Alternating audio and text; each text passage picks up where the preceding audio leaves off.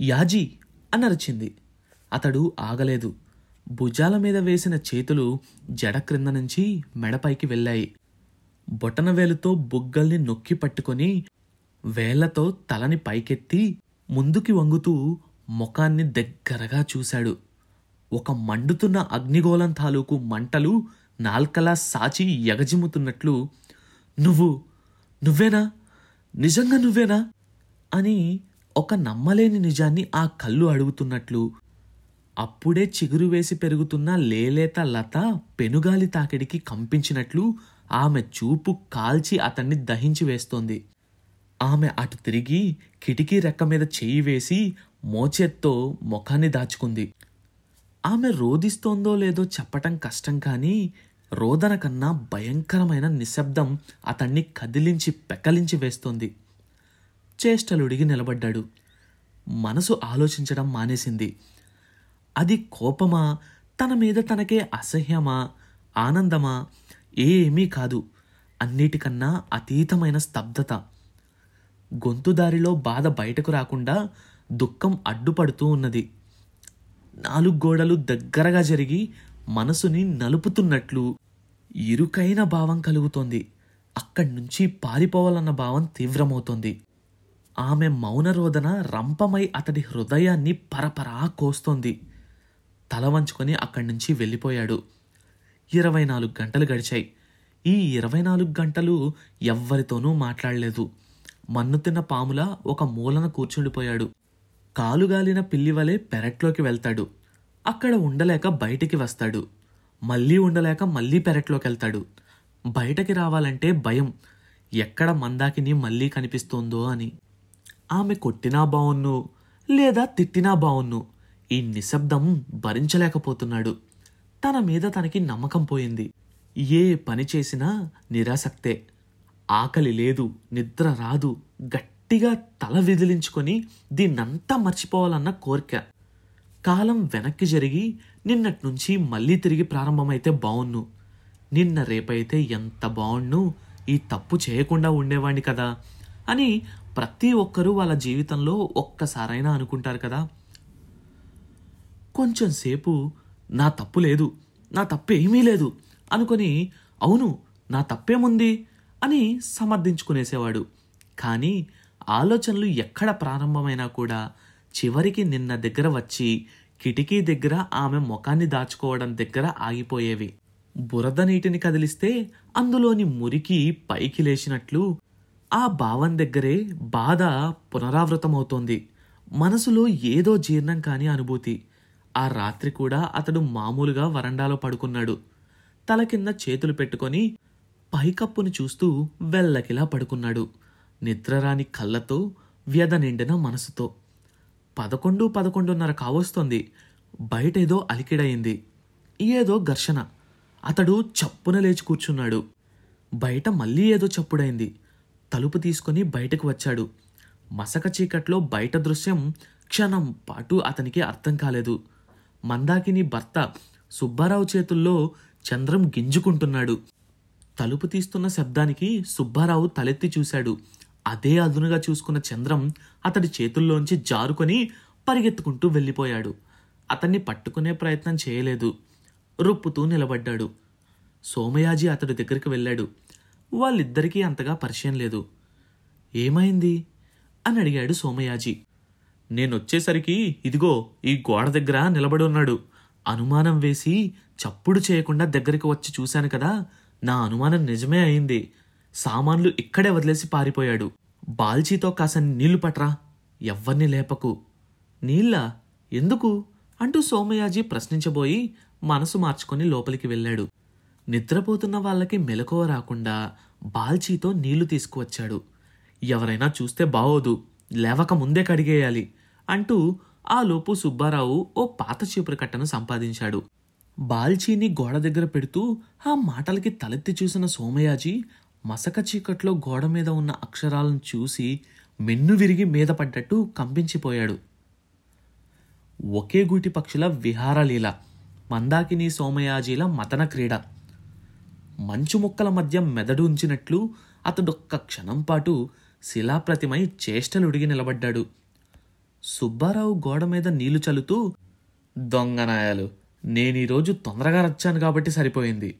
లేకపోతే నేను చూసేవాణ్ణి కాదు. పొద్దున్న అందరి కళ్ళలోనూ పడుండేది. ఈ లోకులు అసలే కాకులు. అందరూ ఇద్దరు స్నేహంగా ఉంటే ఓర్వలేరు అన్నాడు. చేయి కదపాలన్న శక్తి చాలక సోమయాజీ అలా నిలబడి ఉండిపోయాడు. పైగా ఒకే గూటి పక్షులట. తొంగి చూశాడు కాబోలు. వీడి ముఖానికి కవిత్వం ఒకటి.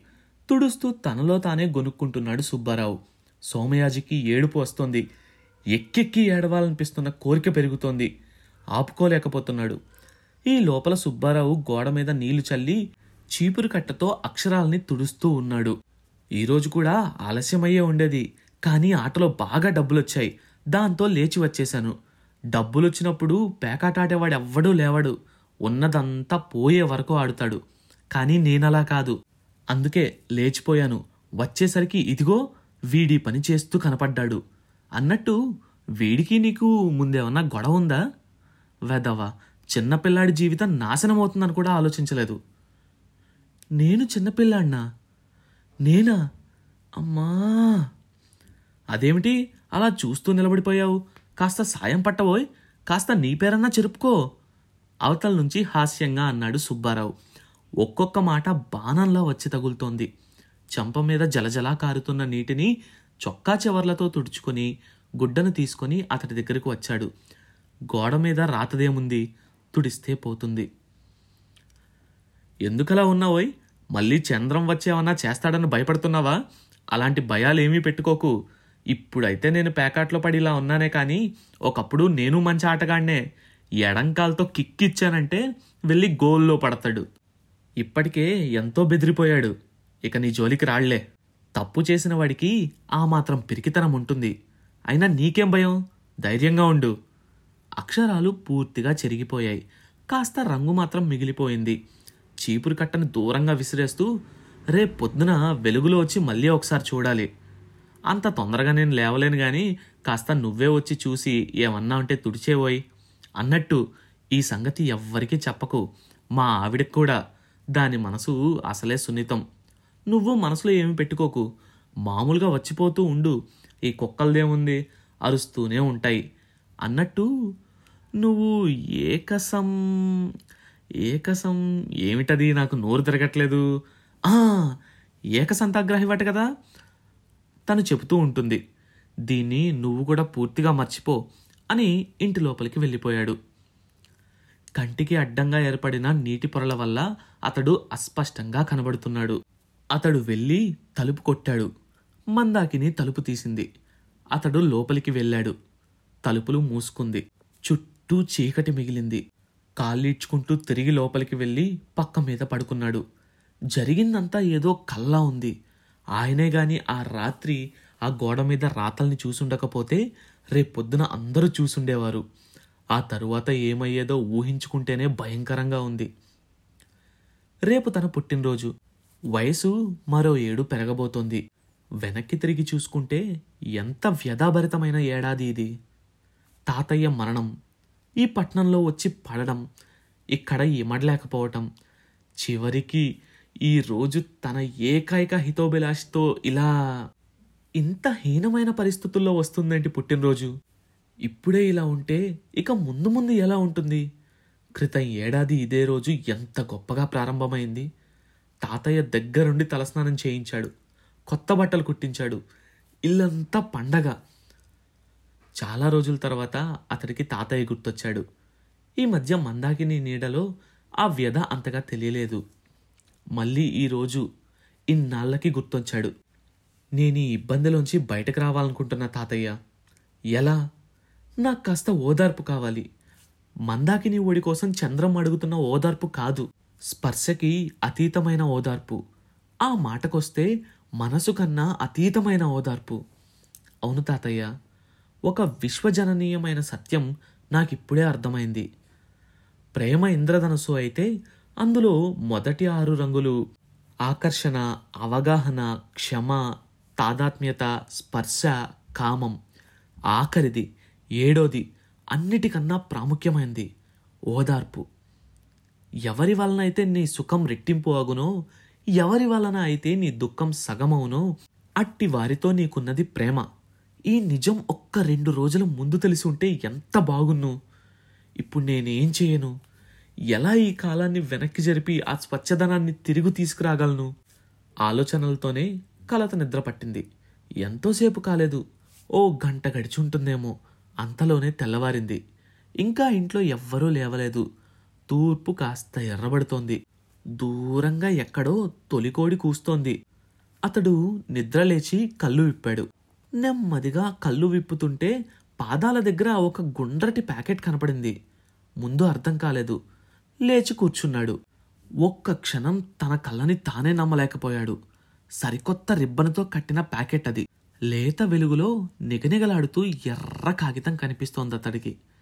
చప్పున వంగి చేతిలోకి తీసుకున్నాడు. ముత్యాల్లాంటి అక్షరాలతో జన్మదిన శుభాకాంక్షలతో మందాకిని అని రాసుంది. అయితే మందాకిని అతన్ని క్షమించినట్టేనా? తిరిగి మళ్ళీ వాళ్ళ మధ్య బంధం అలానే కొనసాగుతుందా? ఈ విషయాలన్నీ తెలుసుకోవాలంటే నెక్స్ట్ ఎపిసోడ్ కోసం వెయిట్ చేయండి. కొత్త చాప్టర్ ప్రతి మంగళవారం మరియు గురువారం. అండ్ ఈ షోని వినాలంటే గానాలో లేదా యాపిల్ పాడ్కాస్ట్ గూగుల్ పాడ్కాస్ట్ కానీ మరి ఏ ఇతర ప్లాట్ఫామ్లోనైనా సబ్స్క్రైబ్ చేసి నోటిఫికేషన్ టర్న్ ఆన్ చేసుకోండి. నెక్స్ట్ ఎపిసోడ్ రిలీజ్ అయినప్పుడు మీకు అప్డేట్ వస్తుంది.